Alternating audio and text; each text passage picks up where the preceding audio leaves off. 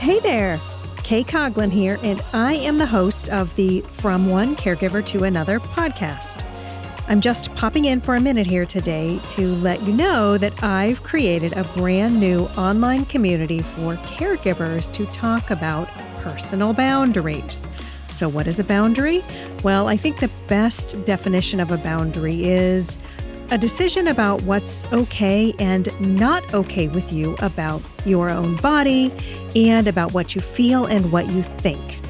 So, how do you know you might need to learn about boundaries and that you personally might get a lot out of asking me anything you want and talking to other caregivers about boundaries?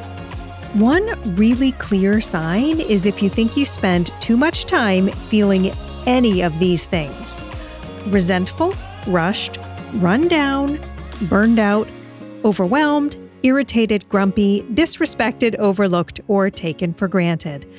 Also, if you're worried that you might feel guilty when you set boundaries, or that you will hurt somebody else's feelings when you do it, or that you are going to be letting somebody else down if you set a boundary, this community is definitely the place for you to come and talk about that.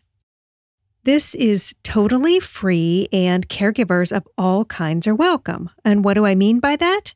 Well, I mean family caregivers in any of the four stages of caregiving that I've identified. And those are early caregiver, where your duties might still be very light. Short term, where things are new to you, or maybe it's more intense for a little bit long term, where you're starting to get more familiar with what's going on and it's maybe a little more stable. And then there are the post caregivers, and those are the four stages of being a caregiver. This is also for sandwich family caregivers, and these are the folks like me who are caring for both kids and an adult at the same time. So, if you have caregiver responsibilities, but you don't identify with any of the four stages as I've described them here, or maybe you still don't think you're a sandwich family caregiver, I want to tell you that your point of view is still welcome, and we want you in the boundaries community too.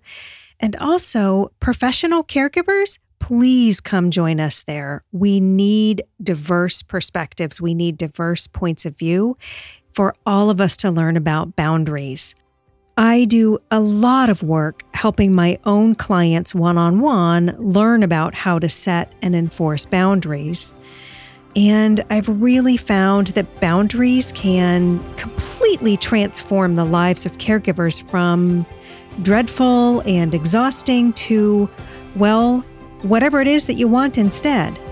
I want this community to feel safe for you, so please know that it's totally private and it is not hosted on one of the big public social media sites. You will have to join to see anything in it and to participate in the conversations there.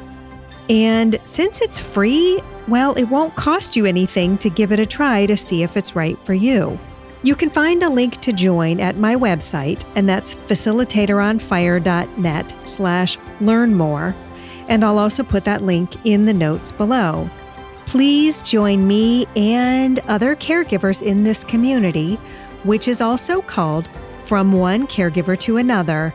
And I'd like to encourage you to invite a friend to join us there too.